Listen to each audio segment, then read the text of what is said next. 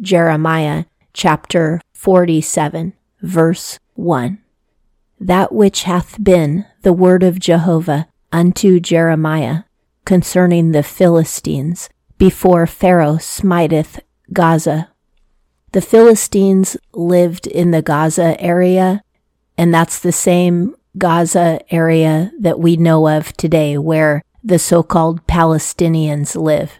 The word Palestine is a derivation of Philistine, and the people who live in Gaza claim that they are descendants of the Philistines. But both secular history and biblical history confirm that there are no descendants of the Philistines. They were completely wiped out by the Lord.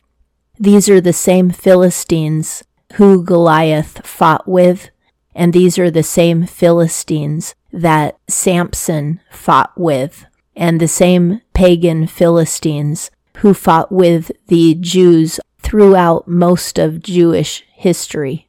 But the Lord completely wiped them out, so there are no descendants of the Philistines. Therefore, the people who live in Gaza, their ancestors never lived there. 2. Thus said Jehovah, Lo, waters are coming up from the north, and have been for an overflowing stream, and they overflow the land and its fullness, the city and the inhabitants in it. And men have cried out, and howled hath every inhabitant of the land. Howling is like wailing, it's like a very desperate cry for help or a very desperate mourning. This is a metaphor saying that a flood will overtake Gaza, and that flood refers to the Babylonians because they are from the north. When the Babylonians came to take Judah, they came to take the area around it and its allies as well which included the Gaza area, who were not allies, but also included Egypt, who were allies. And in previous chapters, we had read about God's judgment against the Egyptians as well. 3. From the sound of the stamping of the hooves of his mighty ones, from the rushing of his chariot, the noise of his wheels, fathers have not turned unto sons, from feebleness of hands. This says that when the king of Babylon comes against the Gaza area, fathers will be so afraid that they won't even turn around to grab their sons to save them. They'll be so terrified that they will only try to save themselves.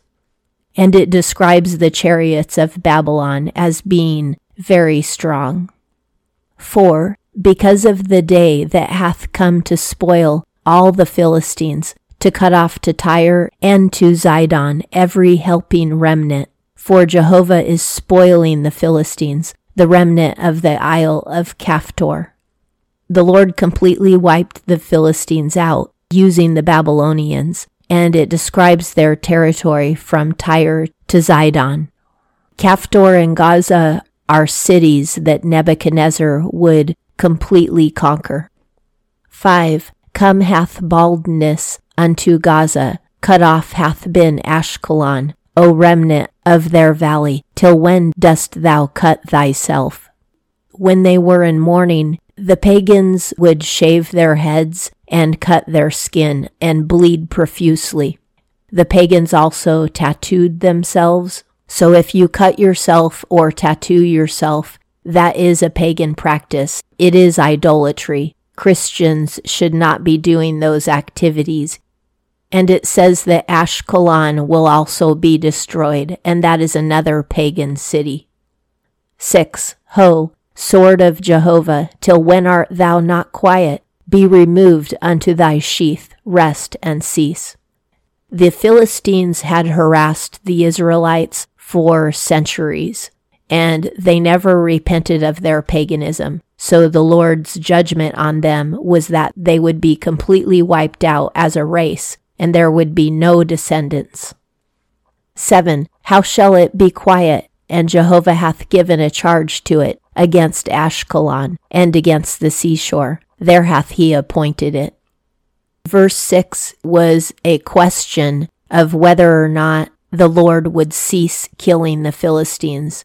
And in verse 7, we get the answer. He isn't going to stop killing them until all of them are gone. The Lord has every right to end our lives whenever He wants, and He knows whether we're going to repent or whether we're not. Sometimes a person's life is ended early because they're not going to repent, and sometimes it's ended early because they have finished their work for the Lord and it's time for them to join Jesus in heaven. But it's up to God to decide, and His wisdom is perfect, and everybody who has ever died has died at the perfect time, the time when either they deserved judgment or they deserved their reward. And that concludes Jeremiah chapter 47.